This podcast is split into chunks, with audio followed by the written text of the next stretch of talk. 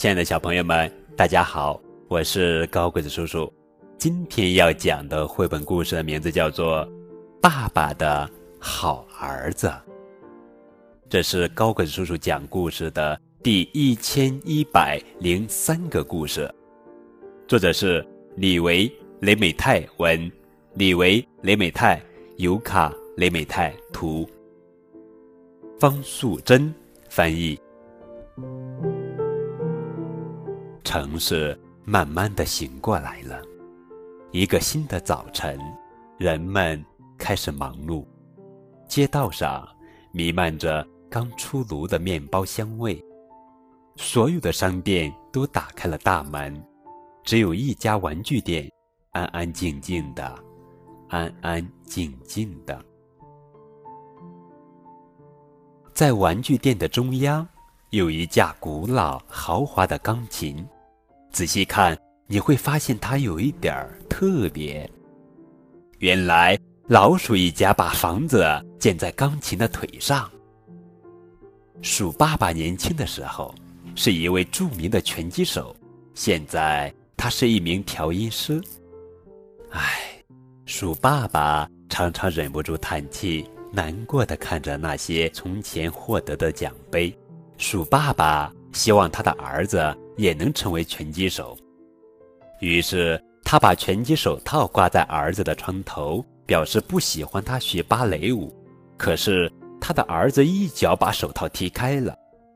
站在门口的鼠爸爸看见了，摇了摇头说：“唉，不过我相信有一天你会走上拳击台的。”鼠爸爸正准备去上班，突然有两颗黄色的大眼珠直直地盯着他。那是一只又高又胖的大黑猫，用那锋利的爪子划过钢琴表面，然后叮叮当当，噔噔噔噔，它踏过琴键，快速的往下一跳，大黑猫落在了鼠爸爸的面前。鼠爸爸喘着气，不停的挥动着拳头。来呀，来呀！你这只脾气暴躁的老猫，让你尝尝我的厉害！啪！大黑猫用亮亮的大爪子一下子就把鼠爸爸摁倒在地。鼠爸爸大叫起来：“天哪，怎么会这样？”